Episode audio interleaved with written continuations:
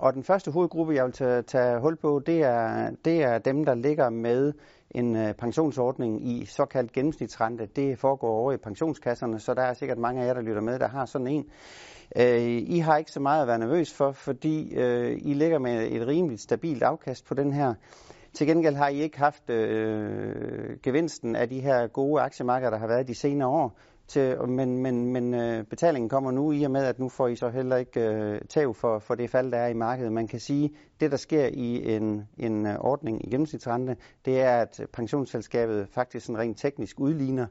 De lægger til side i de gode år, og så øh, bruger de af, af, af det, de har lagt til side i de dårlige år til at udligne med, og derfor får man sådan en, en mere stabil, øh, et mere stabilt forløb. Så ro på, hvis I har sådan en, ingen grund til panik. Det næste scenarie, det er dem, der har ti år eller mere til pension. Det er relativt lang tid. Øhm, der er meget stor sandsynlighed for, at øh, de nok skal nå at rette sig inden. Så, så er man ude i den tidshorisont, så vil jeg tage det helt stille og roligt. Det skal nok nå at rette sig. Hold nu fast i, i de investeringer, I har lavet, som I var inde på. Hold fast i jeres strategi, og så, øh, så skal I nok blive belønnet for det øh, på, den, på den lange bane. Hvad hedder det? Øhm, så er der dem... og dem hører jeg selv til, der har lidt mindre end, end ti år tilbage til øh, pensionsalderen, den rammer, eller pensionstidspunktet rammer. Og der er der nok nogen der, der sidder med en lidt for høj puls oven på den her rutsjetur. Men jeg synes også, at I skal prøve at, at bevare roen. Hvad hedder det? Vi skal jo ikke bruge alle vores pensioner på én gang, så det er jo ikke sådan, at fordi man nu skal gå på pension om fem år, jamen så, så øh, om fem år, så skal det hele ud på en gang. Vi skulle forhåbentlig gerne leve længe, og vores pensionsopsparing skal jo ikke brændes af de første år. Den skal jo bruges over en længere periode øh, i pensionsalderen. Vi lever jo længere og længere, så forhåbentlig får vi lov at være på pension i en tyve, femogtyve, tredive år. Så, så der er jo stadigvæk en lang horisont på en stor del af de penge, vi har sparet op til pension. Så, øh, så jeg synes heller ikke, at I skal være alt for nervøse, men det er klart, jo tættere man kommer på pensionsalderen, øh, jo større betydning har det her fald, vi har haft lige nu. Men hvis du hører til dem, der, der alligevel ligger lidt søvnløs om natten, så prøv at tage en snak med, med din rådgiver, fordi øh, det kunne jo være, at I kunne få ro i maven igen.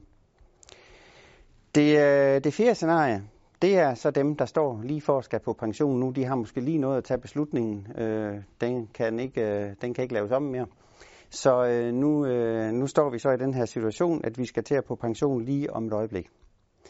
Og jeg vil sige til jer, at jeg synes, I skal få lagt en økonomisk plan for jeres fremtid sammen med jeres rådgiver. Det er det bedste råd, jeg kan give jer.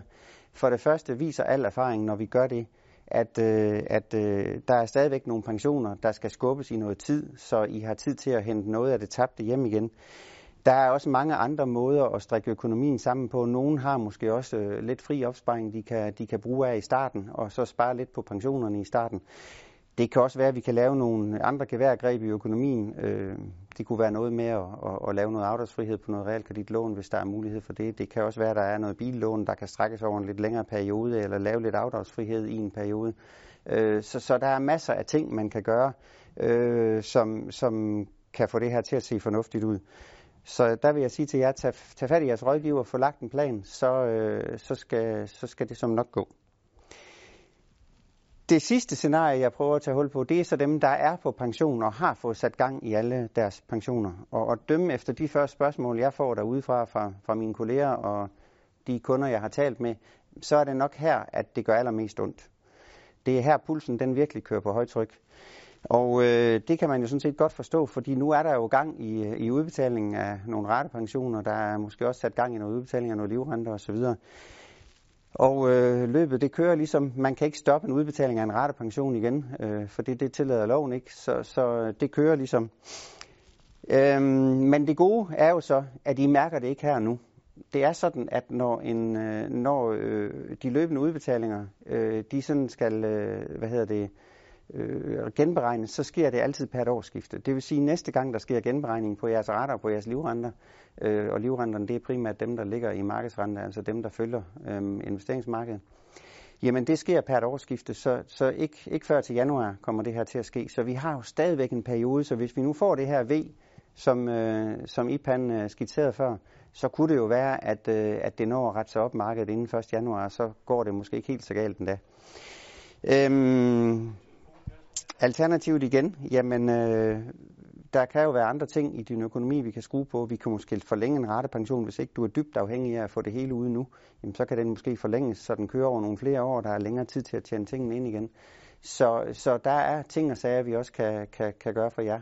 Så igen vil jeg foreslå, at I tager fat i jeres rådgiver og får lavet lige præcis den løsning, der passer til jer.